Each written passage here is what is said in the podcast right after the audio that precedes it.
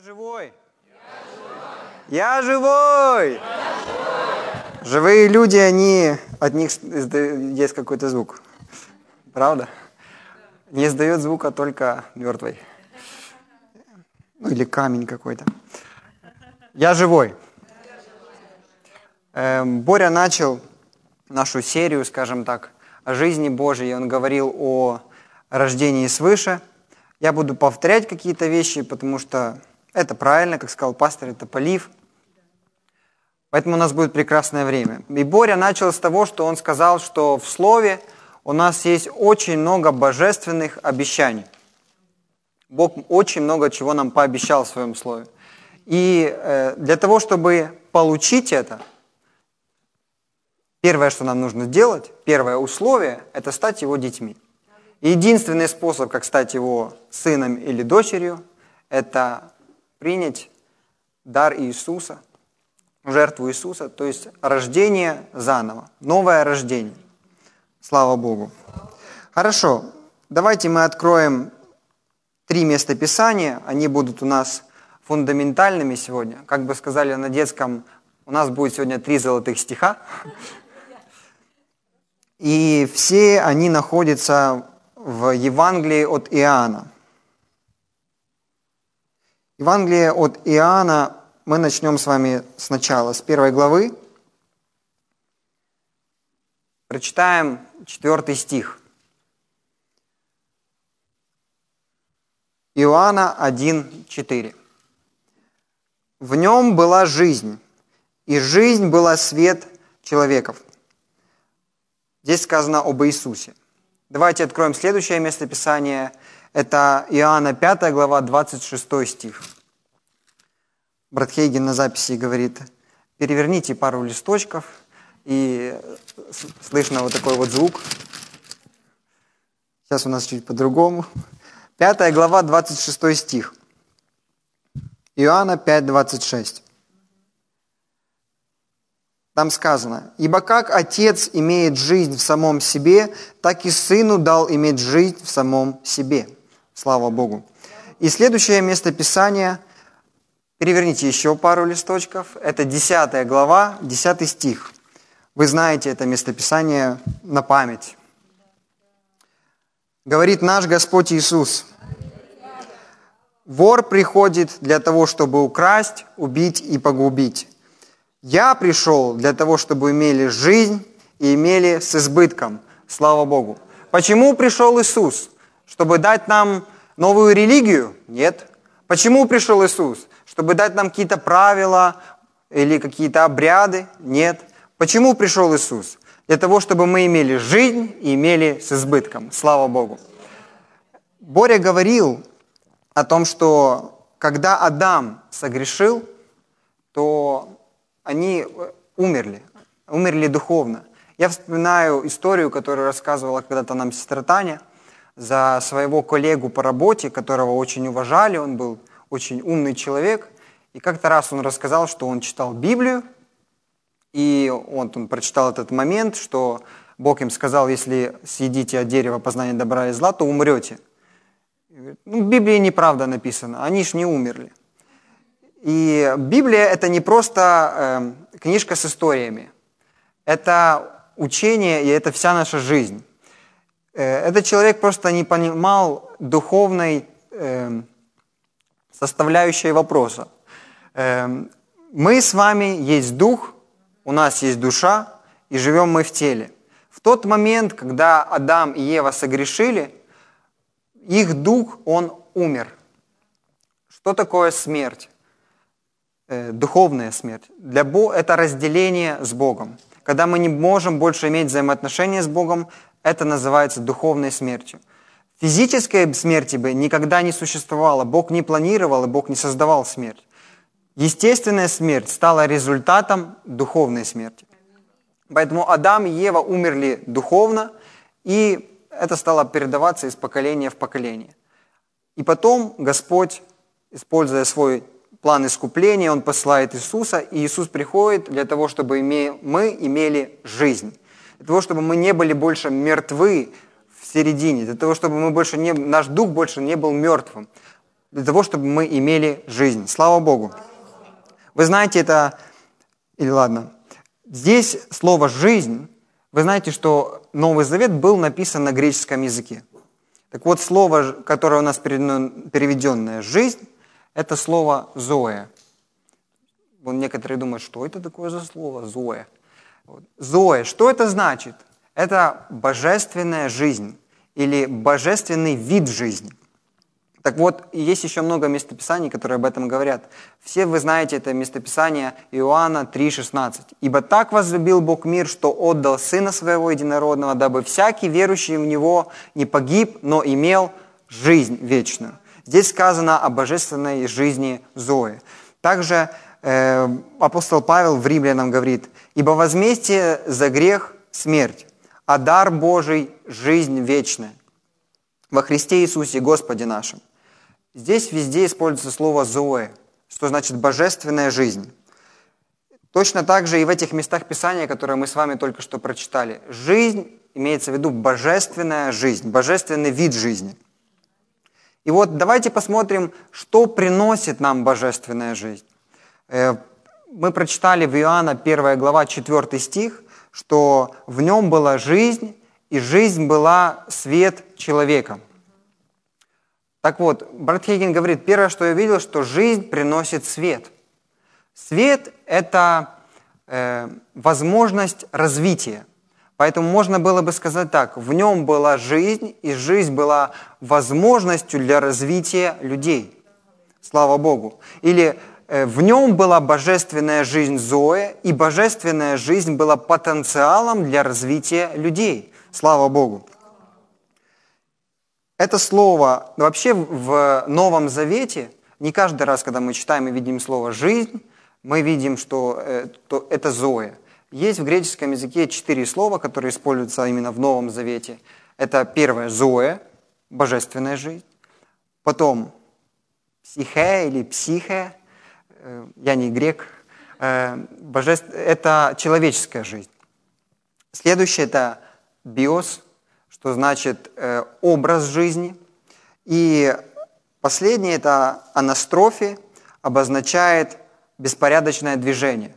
У некоторых людей жизнь – это как анастрофия, как беспорядочное движение. Ветер подул, и они пошли туда, ветер подул, они пошли туда, нету порядка в жизни. Э, даже у верующих людей – и э, Бартейгин говорит, кажется, что люди больше сфокусированы на том, как человек, э, какой образ жизни он ведет, как он поступает, чем на том, какая вечная жизнь в нем, которая уже является тем, что создает этот образ жизни. То есть люди не на том фокусируются, не на истинных ценностях, а на каких-то последствиях. Э, не имеет значения, как я себя веду или как я себя поступаю, если во мне нету божественной жизни, если я не принял божественную жизнь. Тогда вся моя жизнь, она напрасна. Боря говорил о том, что как мы принимаем спасение. Э, и он говорил о том, что наше спасение не зависит от дел. Апостол Павел пишет в Ефесянам 2 главе, что э, Благодатью вы спасены через веру, сие не от вас, Божий дар, не отдел, чтобы никто не хвалился. Спасение нам дано по благодати. Это дар Божий. Мы не можем его заслужить или заработать. Э, и Боря приводил этот пример с э, веслоухим мулом. Я приведу со слом. Мы с ним потом говорили, что со слом более веселее получается. Если вы купили осла – и вы решили его отправить, заработать чуть-чуть на вашем осле. Вы помыли его, вычистили, почистили ему зубы, выдрали его копыта, э, расчесали шерсть, купили ему седло, самое дорогое, самое красивое, купили ему номер, одели на него, вы приехали на ипподром, привезли своего осла, назвали его «Молния», поставили в этот загончик, и рядом есть скаковые лошади – и вы рассчитываете на то, что когда прозвучит выстрел, он побежит. И тут звучит выстрел, все побежали, а он стоит. Почему? Потому что он осел.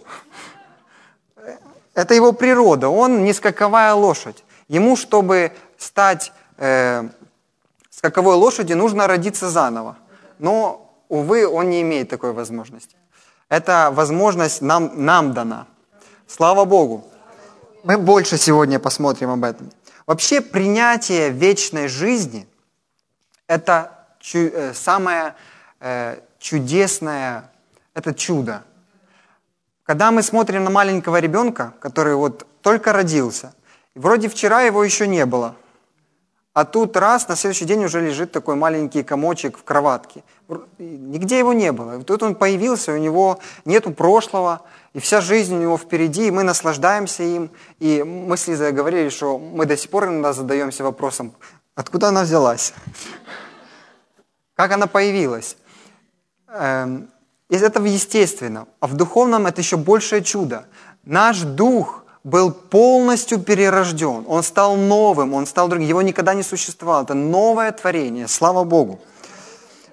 Как это появляется, получается? Божья жизнь, Зоя, Божья природа приходит в наш дух и полностью его меняет. Слава Богу. Апостол Павел во 2 Коринфянам в 5 главе 17 стих говорит, «Итак, кто во Христе, тот новое творение. Древнее прошло, теперь все новое. Слава Богу. Наш духовный человек перерождается. И э, мы уже говорили, но я буду повторять. Перерождается наш дух, наш внутренний человек. Э, Господь через пророков очень много об этом говорил в своем слове. И вот, например, то, что говорил Иезекииль. Вы можете не открывать, я вам прочитаю. 36 глава, 26 и 27 стих. «И дам вам сердце новое, и дух новый дам вам, и возьму из плоти вашей сердце каменное, и дам вам сердце плотяное, вложу внутрь ваш дух мой, и сделаю то, что вы будете ходить в заповедях моих, и уставы мои будете соблюдать и выполнять». Видите, он говорит о сердце – о духе. Пастор уже говорил, что сердце и дух в Библии – это слова взаимозаменяемые. Если мы посмотрим, э, мы можем это увидеть в первом послании Петра. Апостол Петр говорит, это 3 глава, 4 стих, «Но сокровенный сердце человек в нетленной красоте кроткого и молчаливого духа, что драгоценно перед Богом». О чем он говорит э, в этом месте Писания, даже чуть-чуть выше. Вы, я думаю, что вы все знаете это место Писания, особенно сестры. Э, там чуть раньше написано, не будет вашим украшением внешнее плетение волос и золото и одежда, но сокровенный сердце человек. Он показывает сестрам, что, э, ну так брат Хейген написал, он показывает, что э, истинная ценность не во внешнем, а во внутреннем. Один из переводов этого стиха, я думаю, вам это понравится, говорит, да будет вашим украшением не только красивые прически, там, золото и одежды, но сокровенный сердцем человек. Мы должны не забывать, что есть главным. Слава Богу. Идемте дальше. Э, апостол, так мы поняли, сердце и дух взаимозаменяемые вещи. Апостол Павел во втором, в первом Коринфянам, в 9 главе говорит, но, «Но я усмиряю и порабощаю тело мое, дабы проповедовать другим, самому не остаться недостойным». О чем Павел говорит? «Я усмиряю тело мое». Если бы э, мы, наш истинный человек, это было бы наше тело, то Павел бы сказал, я усмиряю себя. Но он сказал, я усмиряю и порабощаю мое тело. То есть кто этот я? Истинный я, дух, тот, кто живет там. Боря, как Боря говорил, мы это внутренний наш человек, который живет в этом теле, и мы через наши э, глаза, то есть окна, мы в домике. Я в домике, и я смотрю на этот мир через наши глаза. Так вот, это истинный мы. Э, мы можем жить по духу, а можем жить по плоти. Мы можем, наши э, поступки могут основываться либо на плоти, либо на духе. В первом Коринфянам Павел говорит, э, это он Коринфянам такое говорит, мы не хотим, чтобы он сказал это нам, но говорит он это Коринфянам. «Потому что вы еще плотские, ибо если между вами зависть, споры и разногласия, то не плотские ли вы и не по человеческому ли обычаю поступаете?» Один из переводов говорит вместо слова «плотские» «управляемых телом». То есть люди, которые, они рожденные свыше, они верующие, они знают Бога, они даже крещены Духом Святым, но они поступают по плоти. То есть люди, рожденные свыше, не поступают, как люди, рожденные свыше. То есть как бы они должны поступать. И вот Павел им говорит, не поступайте по плоти. Еще в Римлянам 12 главе он говорит об этом же. И все время, когда я слышу это местописание, я представляю себе апостола Павла, который говорит, «Итак, умоляю вас, братья, милосердием Божьим, предоставьте тела ваши в жертву живую, святую, благоугодную Богу для разумного служения вашего». И дальше – и не сообразуйтесь с веком сим, но преобразуйтесь обновлением ума вашего, чтобы вам познать, что есть воля Божья, благая, угодная и совершенная. Павел умоляет не быть такими, как этот мир. Как живет этот мир? Он полностью э, делает то, что он хочет, то, что хочет его плоть. Это, конечно, результат внутреннего э, человека, но они поступают по плоти. И он э, говорит церкви, он просит ее, не поступайте, как этот мир, потому что у вас другая природа. И смотрите, э, во втором стихе, «Не сообразуйтесь веком всем, но преобразуйтесь обновлением ума вашего, чтобы вам познать». Если я э, веду себя, как этот мир, если я не обновляю свой ум, я не могу познать, что для меня воля Божья. Тут так написано. А воля Божья благая, угодная и совершенная. Бог имеет для меня план. Но если я не позволяю своему духу управлять мной, я не смогу его исполнить. Я его даже не узнаю. Поэтому Павел и говорит, умоляю. Он просит нас. И Павел не писал миру, как мы сказали. И это не просто говорит Павел. Это говорит Дух Святой через Павла. Это говорит Бог, обращаясь к нам – не сообразуйся с веком сим, не веди себя, как этот мир, но будь ведом изнутри, будь ведом своим духом, обновляй свой разум. Мы говорили, что, Боря об этом говорил, что когда мы спасаемся, меняется наш дух. Но мы с вами дух, у нас есть душа, и живем мы в теле. Наш дух становится полностью новым. Наша душа и наше тело не меняются. Многие бы хотели, чтобы там появилось дополнительных пару волос, но э, наше тело и наша душа, они не меняются. И наша задача, то, о чем говорит Павел, э, он говорит, э, обновляй, э, но преобразуйтесь обновлением ума, чтобы мы постоянно обновляли свой ум. В соответствии с чем? В соответствии со Словом Божьим, в соответствии с тем, что говорит Бог нам в Своем Слове.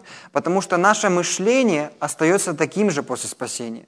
Как я думал вчера, так я думаю и сегодня.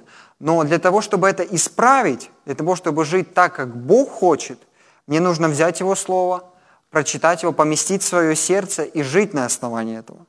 Слава Богу! Это то, что Бог от нас ожидает, что мы будем обновлять свой разум. Слава Богу! Брат Хиггин говорит, что это одна из величайших проблем в церкви – что люди, находящиеся в церкви, они не обновляют свой разум, а живут так же, как и жили прежде. Итак, божественная жизнь, Зоя, божественная природа. Эм, как сказал Боря, что стало ярким, мы на молодежке вчера общались, для многих это было ярким, когда мы рождаем э, до Иисуса – не было такого, не было такого духа, не было такой природы. Все люди, мы говорим, что появляется новая раса людей. Может, кому-то это приелось. И он привел очень хороший пример. Мы об этом потом пример трошки усовершенствовали. Но если мы посмотрим, давайте на собак. Пускай собак возьмем. Собаки хорошие. Эм, есть овчарки, есть там кокер-спаниель, есть лабрадоры, они разные породы. Так вот, до Иисуса, до Иисуса, все люди порода – грех полностью, и ничего другого не существовало. Люди все грешны. Приходит Иисус, и после того, как Он совершает свою работу, э, появляется новый вид. Ученые по телевизору говорят, мы открыли новый вид того-то, того-то. Так вот, в тот момент могла, вы могли включить телевизор 2000 лет назад, и вам сказали, сегодня появился новый вид. Дети Божьи, рожденные свыше люди, новое творение во Христе Иисусе. Люди, которые имеют Божью природу в себе, они такие же самые внутри, как Бог. Слава Богу! Так вот, каждый человек, который рождается свыше, он становится новым человеком. Он становится суперчеловеком, как Супермен. Все помнят Супермена? Так вот, мы становимся сверхъестественно суперменами, суперлюдьми, потому что в нас живет Бог. Слава Богу! Это радостная весть. Так вот, это божественная жизнь, Зои, когда она попадает в человека, она производит перемены. И сейчас начинается период, я вам начну рассказывать, очень много историй э, об изменении людей, и я верю, что эти истории вас благословят. Потому что божественная жизнь начинает влиять на все и сразу. Сразу же. А потом все, что нам остается, ходить в этом. Ну, это впереди. Э, хорошо. Бартхейгинг рассказывает о первой церкви, в которой он был пастором. Она находилась э, за городом, а в то время у него еще не было машины. И он каждую субботу собирается и идет в тот район, там э, он ночевал у людей, он ночует, в субботу проводит собрание, потом опять ночует и идет опять домой. Машины нету, поэтому нужно ходить пешком. В Америке города очень широкие, скажем так. Э, и он говорит, что за, за это время, пока я был пастором, я пока ходил, я носил четыре пары туфлей. Стесал их, просто стерлись. Э, вот он, и он жил в семье одних людей, которые э, папа этой семьи, то есть муж, он всегда, Бартхейген думал, что он спасенный, он верующий, он настоящий христианин. Почему? Потому что он был очень порядочный, он был очень чистый, он э, всегда молился перед едой всей семьей, э, он молился и читал свою Библию. На каждом собрании он брал всю свою семью, и они приходили, хорошо одетые, и он никогда не ругался. Э, этого нету в книжке, но слушая запись, Брафейген говорит, э, спрашивая его детей, подростков, говорит, за папу скажите мне. Папа никогда не ругается. Мама, бывает, ругается. Но папа никогда не ругается. Бартфейн говорит, ну, этот человек точно должен быть спасенным, раз он никогда не ругается. Там, конечно, все смеялись, ну ладно. Э, и, то есть такой, Барахини говорит, он даже не использовал сленг. Сленг это, ну, типа, слышишь, то есть такие какие-то словечки, он их даже не использовал, которые вроде нормальные, но он их не использовал. То есть он настолько был идеальным, идеальный член церкви. Э, Брафьянин говорит, он был луч, лучшим членом моей церкви. И вот однажды на палаточном служении пробуждения э, они видят, как этот человек выходит вперед к алтарю принимать Иисуса. И вся церковь в недоумении, что происходит. Брат Хигин тоже не понимает, почему так случилось. И он говорит, на следующий день вся церковь просто жужжала, как э, в улей. Изменится ли этот человек? Что же с ним случится? Он вроде и так идеальный, что же изменится? И он говорит, я начал спрашивать у людей, а заметили ли вы, что он как-то изменился? И они говорят, да, заметили. Он говорит, и что же, что же это?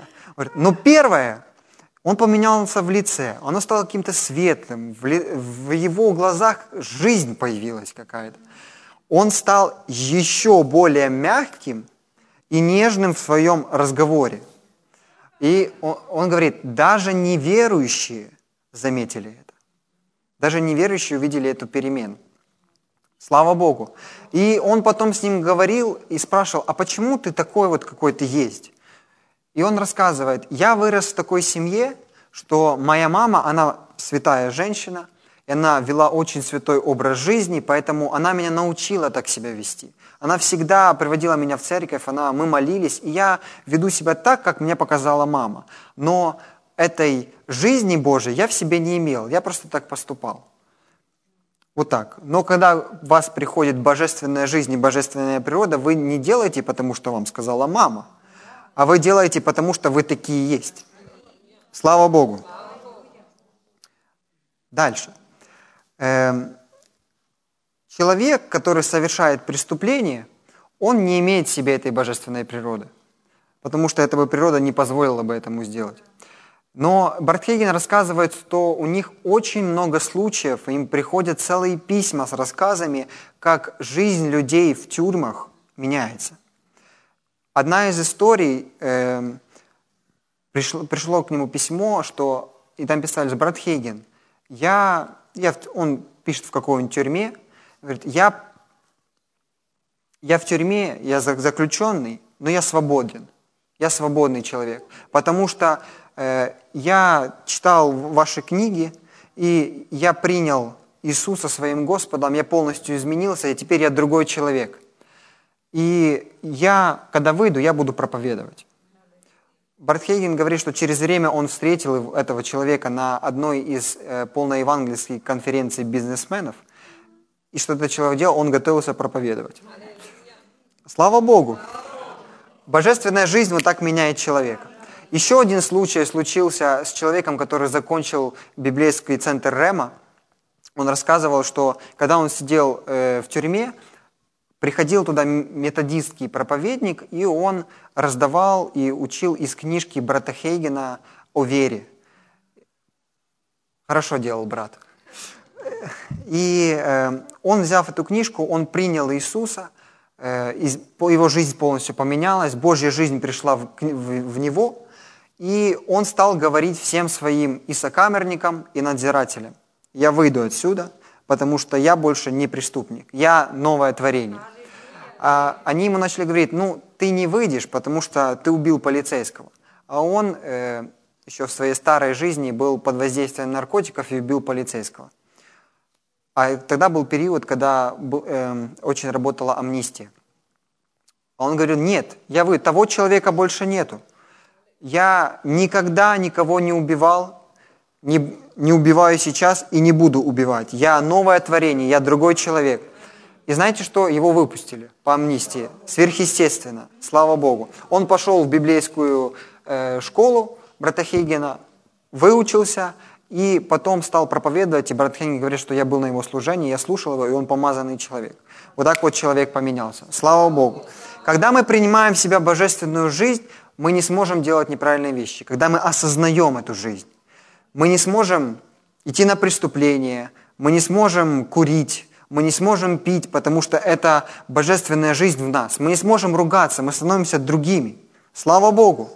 Потому что в нас живет Бог. Аллилуйя. Слава Богу. Все, что нам нужно сделать, это просто позволить этой жизни господствовать в нас. Слава Богу. Брат Хейген рассказывает о своей жизни, как, как он поменялся. И вначале давайте я вам расскажу другую историю. Эту историю ему рассказала женщина, которая занималась у них в детском служении. Э, это о своей старшей дочери. Многие из вас знают эту историю, но послушайте еще. Эм, у нее была дочь, которая, э, она была умственно отсталая. И она пошла в 7 лет в первый класс, и 7 лет подряд ее оставляли на второй год, потому что она не могла даже написать своего имени. И вот уже девочке 14 лет, И, а она все время играется с, вот, с первоклашками. И она ну, умственно стала ребенок. И брат Хейген говорит, что то было время такое, что не было государственных школ, не было таких специальных школ для таких детей. В их штате была только одна похожая школа, но ее даже и туда не взяли. То есть насколько это э, сложный ребенок. Она выглядела плохо, потому что если за ней не смотреть, то ее волосы все время были раскошлатины, ее, она все время была там, что-то спадала. Ну, вы знаете, как выглядят дети, которые маленькие, они же за собой не могут ухаживать. Если мама сидела на собрании где-то там в первом ряду, она хотела до нее добраться, то она залазила, 14-летняя девочка, под лавки и проползала к ней туда вперед. Обычно возле этой мамы никто не сидел, поэтому она ложилась на лавке и засыпала. И спала. И вот, вот такой ребенок. Что делать? И однажды она откликнулась на призыв покаяния и вышла вперед к алтарю. И она приняла Иисуса, приняла божественную жизнь. И все сразу изменилось.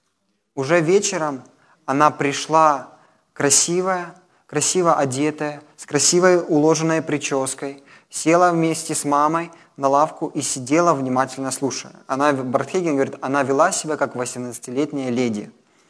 То есть это совсем другой человек, совсем другой ребенок, потому что божественная жизнь пришла в него. И это еще не конец истории. Эм, да, это только начало, ей же только 14 лет.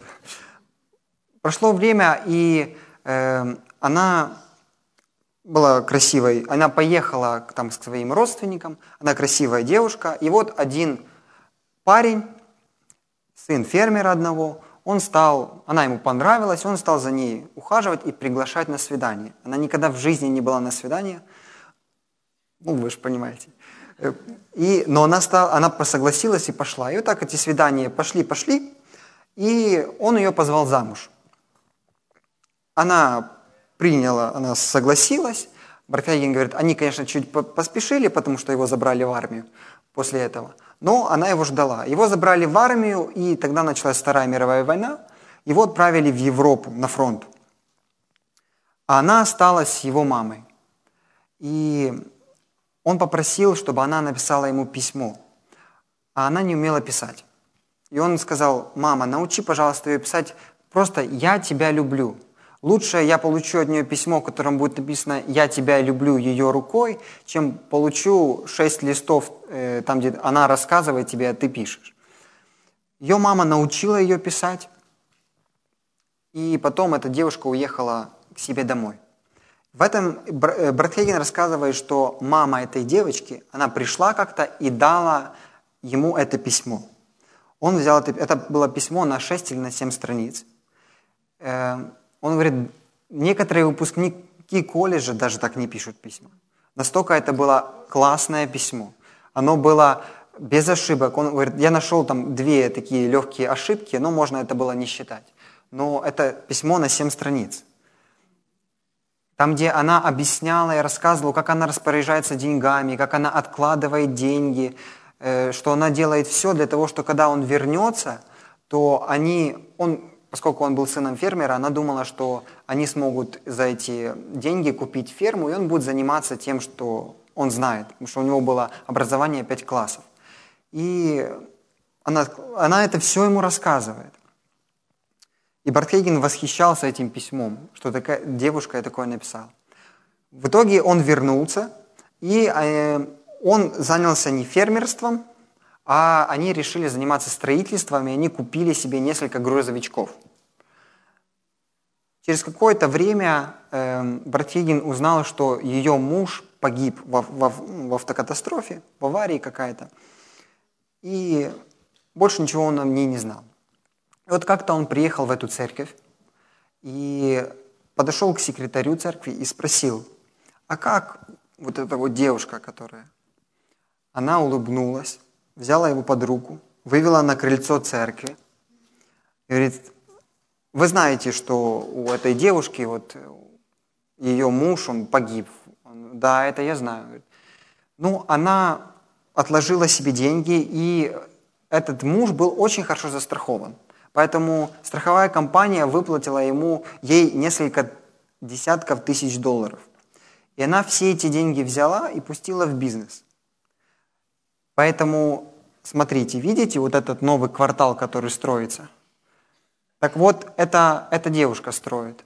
Она и э, занимается, он там использует, и, ну, финансами она как и э, подрядчик, и как тот, кто покупает.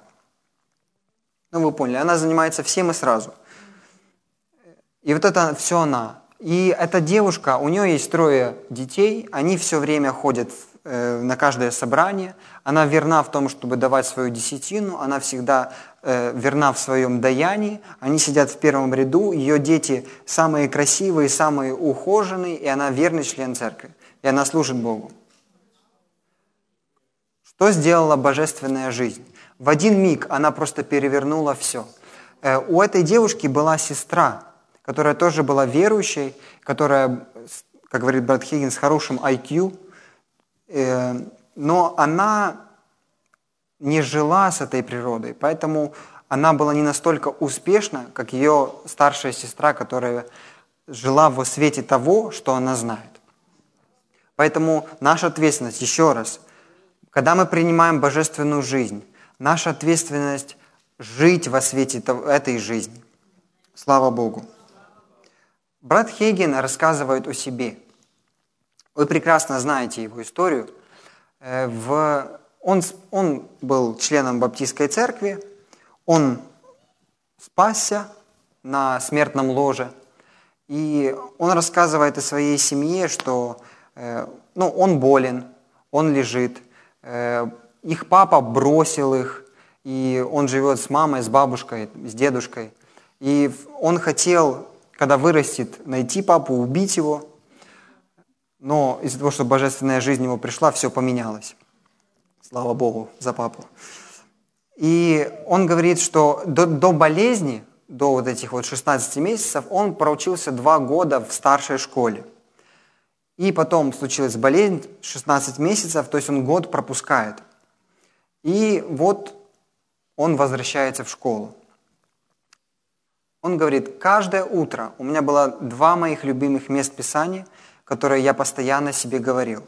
Первое, это, которое мы с вами читали, это Иоанна 1 глава 4 стих. В нем был, была жизнь, и жизнь была свет человеком. И он постоянно это себе проговаривал. «Во мне жизнь Божья, во мне природа Божья, во мне мудрость Божья, во мне Божий свет». Он, делает, он э, влияет на мое развитие. Это первое место Писания – а второе место Писания – это 2 Коринфянам 5.17. Эм, Итак, кто во Христе, тот новое творение, все старое прошло, теперь все новое. И его друзья, они могли там, подходить и вспоминать, а давай, там, помнишь, как ты тогда еще, и делал какие-то нехорошие вещи, там, мальчишками они. А он говорил, нет, того человека нет, он умер. Они говорят, нет, Кеннет Хейген, ты не умер, вот ты стоишь. Говорит, нет, того человека больше нету, я умер. Тот старый я умер, я теперь новое творение, я другой человек. Тот человек умер, а я новый, я новое творение. И он так себя постоянно говорил, я новое творение, я новое творение во Христе Иисусе. Так что он мог подойти к прохожему и сказать, я новое творение. Прохожий ему отвечал, что это значит? И он начинал ему проповедовать. И он говорит, не приходило много времени, как уже собиралась целая толпа, и я начинал всем проповедовать. Слава Богу. И вот э, он постоянно исповедовал себе, что Божья, Божья жизнь в нем, Божья природа в нем. И для него было очень ярким это местописание, которое мы сейчас с вами прочитаем, это книга Даниила, первая глава. Он говорит, что он либо перед э, тем, как идти в школу, либо его читал, либо он это Богу цитировал. Давайте мы с вами прочитаем эту историю. Книга Даниила, первая глава, буду читать э, с третьего стиха. «И сказал царь Асфиназу, начальнику евнухов своих, чтобы он из сынов Израилевых, из рода царского и княжеского, привел отроков, у которых нет никакого телесного недостатка, красивых видом и понятливых для всякой науки, и разумеющих науку, и смышленных, и годных служить в чертогах царских, и чтобы научил их книгам и языку халдейскому. И назначил им царь ежедневную пищу с царского стола, и вино, которое сам пил, и велел воспитывать их три года, по истечению которых они должны были предстать пред царя. Между ними были из сынов Иудиных Даниил, Анания, Мисаил и Азария. И переименовал их начальных евнуков. Даниила Валтасаром, Ананию Сидрахом, Мисаила Мисахом и Азарию Абденагом. Даниил положил в сердце своем не оскверняться яствами со стола царского и вином, какое пьет царь, и потому просил начальника евнухов о том, чтобы не оскверниться ему. Бог даровал Даниилу милость и благорасположение начальника евнухов. И начальник евнухов сказал Даниилу, «Боюсь я господина моего, царя, который сам назначил вам пищу и питье.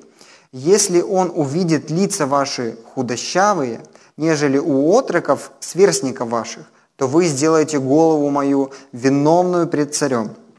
Тогда сказал Даниил э, Амилсару, который начальник Евнухов прислал к Даниилу, Анании, Мисаилу и Азарии, «Сделай опыт над рабами твоими, и в течение десяти дней пусть дают нам в пищу овощи и воду для питья. И потом пусть явится перед тобою лица наши и лица тех отроков, которые питаются царской пищей. И затем поступай с рабами твоими, как увидишь». Он послушался их, в этом и испытал их десять дней. По истечению же десяти дней лица их оказались красивее, и телом они были полнее всех тех отроков, которые пытались царскими явствами. Тогда Амилцар брал искушение и вино для питья и давал им овощи. И давал Бог четырем сим отрокам знание и разумение всякой книги и всякой премудрости. А Даниилу еще даровал разумение и всякое видение и сны. По окончанию тех дней, когда царь э, приказал э, представить их, начальник Евнухов э, представил их Навуходоносору. И царь говорил с ними – и из всех отроков не нашлось подобных Даниилу, Анании, Мисаилу и Азарии, и стали они служить пред царем. И во всяком деле мудрого уразумения, о чем не спрашивал их царь, он находил их десять раз выше всех тайноведцев и волхлов, какие были во всем царстве его. Слава Богу! Это очень сильная, очень мощная история. Очень мощная история для детей – и не только для детей. И вот брат Хейген взял эту историю, он увидел, что у Даниила, Мисаила и Азарии, в общем, у них было благоволение э, Евнуха этого. У них было благоволение, и они были в 10 раз способнее всех своих сверстников. И у них была мудрость ко всякой э, книге, к новому языку, они были лучше всех. И брат Хейген стал говорить эту молитву. Боже, точно так же, как ты дал Даниилу благоволение, начальника Евнухов, в нашем случае, допустим, это э, классный руководитель или э, еще какой-то учитель, дай мне благорасположение каждого учителя. А поскольку во мне твоя жизнь и природа, дай мне быть в 10 раз способнее всех своих сверстников. Благодарю тебя за это. Я эту молитву на память знаю. Мы когда шли в первый класс, Таня взяла эту книжечку Зои, и она нам выписала эту молитву. И каждое утро, идя в школу, мы говорили эту молитву каждый день до какого-то класса. Потом мы поехали учиться, и опять же я говорил все это.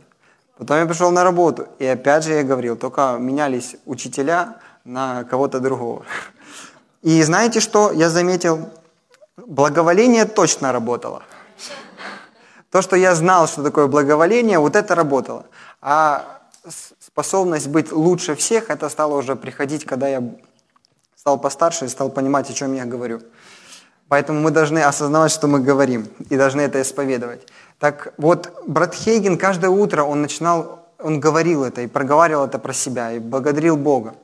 И он заметил, что и все окружающие его заметили, что он самый способный в классе.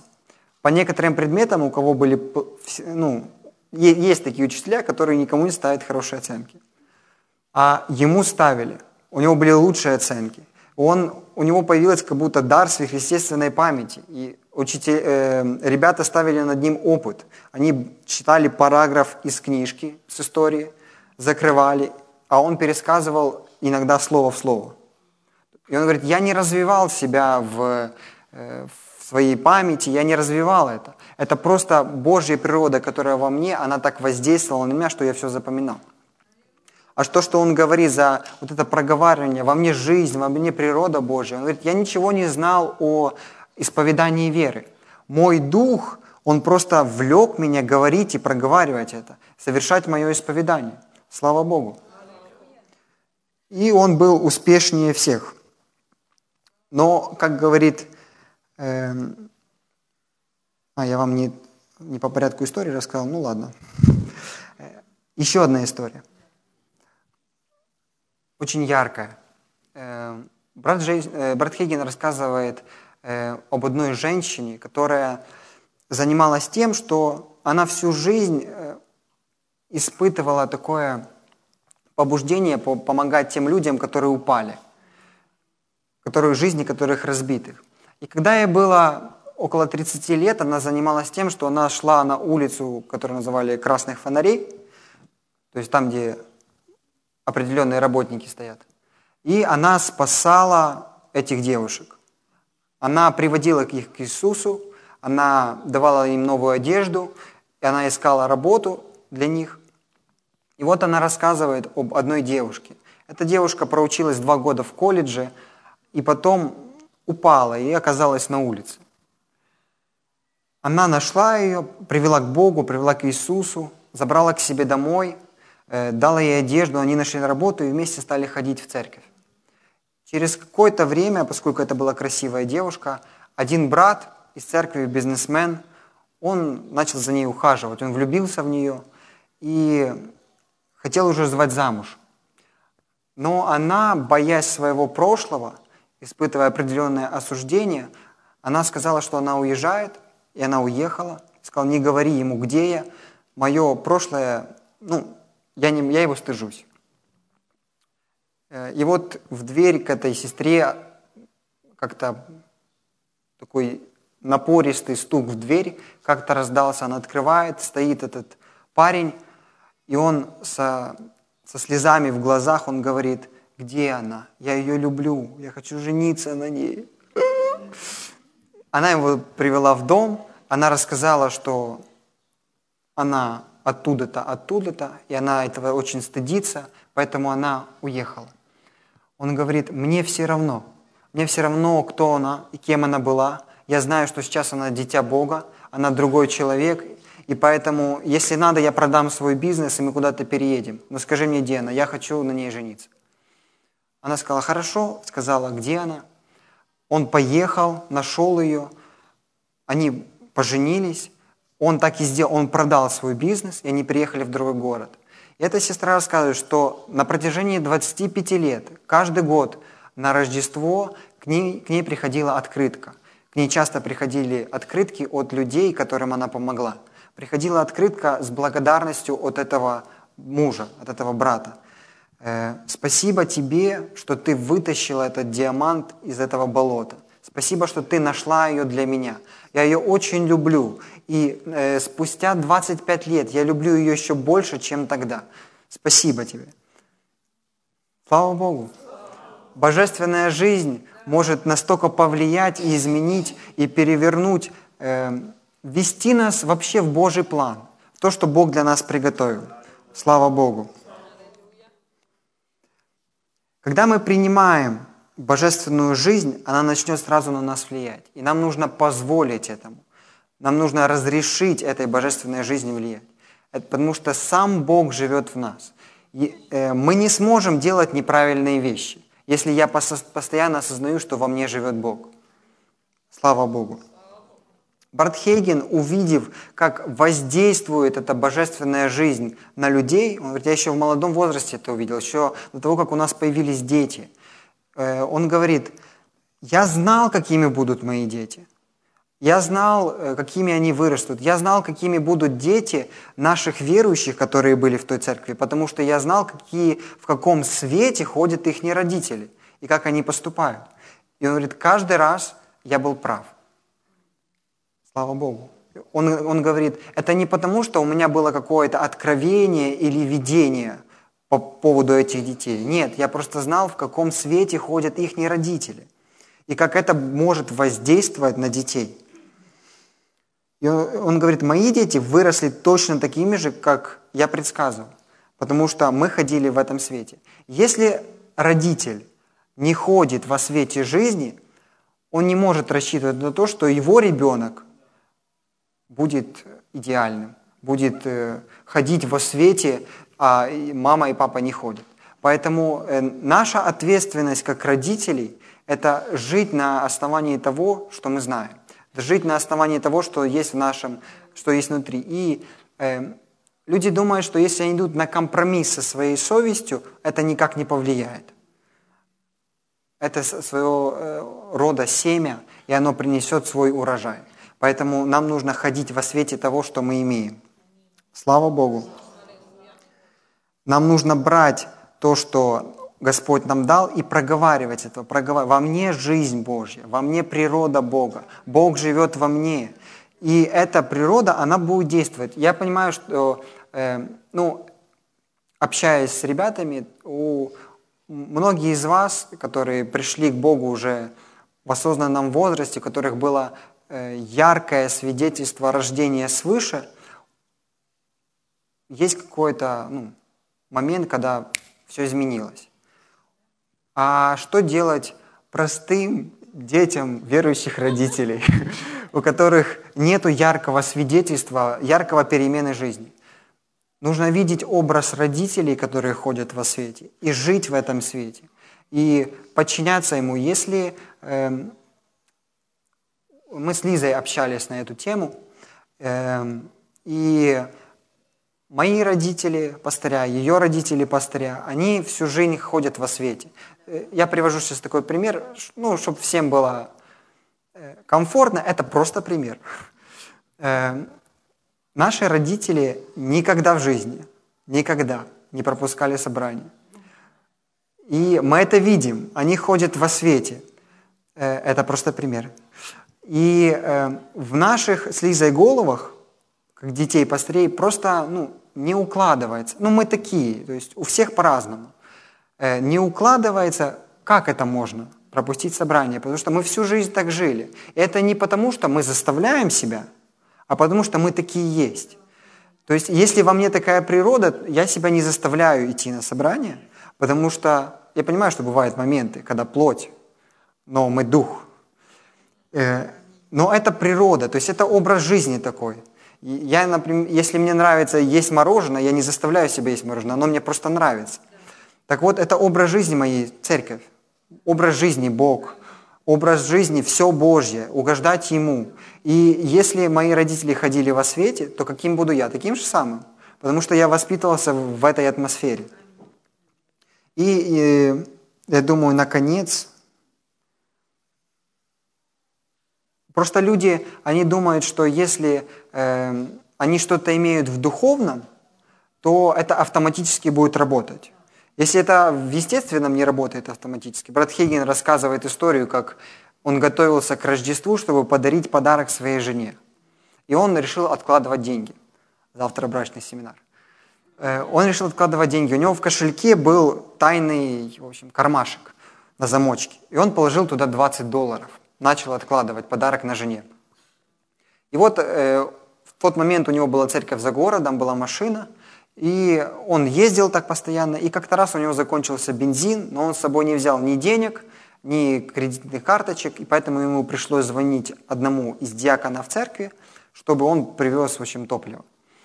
И спустя какое-то время он уже дома заглянул в кошелек, открыл этот тайный кармашек и видит, о, 20 долларов лежит. И первое, что он подумал, Господь положил мне туда деньги.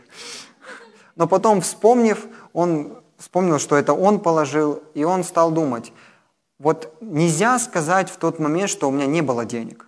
Они были, просто я не знал об их существовании.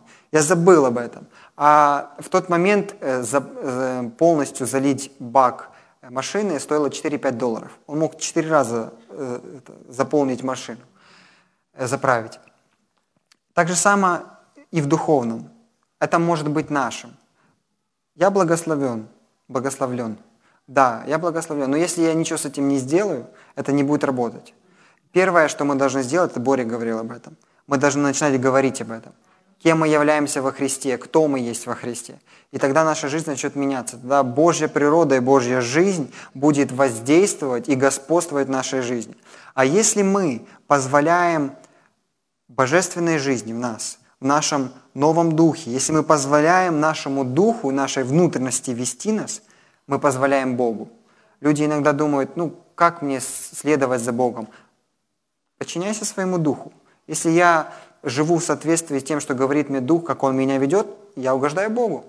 Слава Богу. И я думаю, наконец, я просто, пастор читал это, но я прочитаю еще раз этот э, отрывок. Этого нету в книжке, это было в одном из дней, э, который переводится на нашей странице ежедневное «Кормите свой дух, кормите свою веру». Небольшой отрывок за детей. Дети должны иметь привилегию родиться в семьях, где присутствует вечная жизнь и любовь Божья. Я заметил, как дети, родители которых имеют вечную жизнь и ходят в ее свете, откликаются на библейское учение. Некоторые из этих детей имеют совершенство духа, которого нет у других. Их легче обучать, воспитывать, и они э, имеют проницательный ум. Подростки, которые приняли вечную жизнь и позволяют ей господствовать, стали более продуктивны в своем уме, чем до спасения. Нам нужно позволять божественной жизни в нас. Она уже есть там. Нужно позволять ей господствовать каждый день нашей жизни. Аминь. Давайте встанем на наши ноги. Поблагодарим Господа.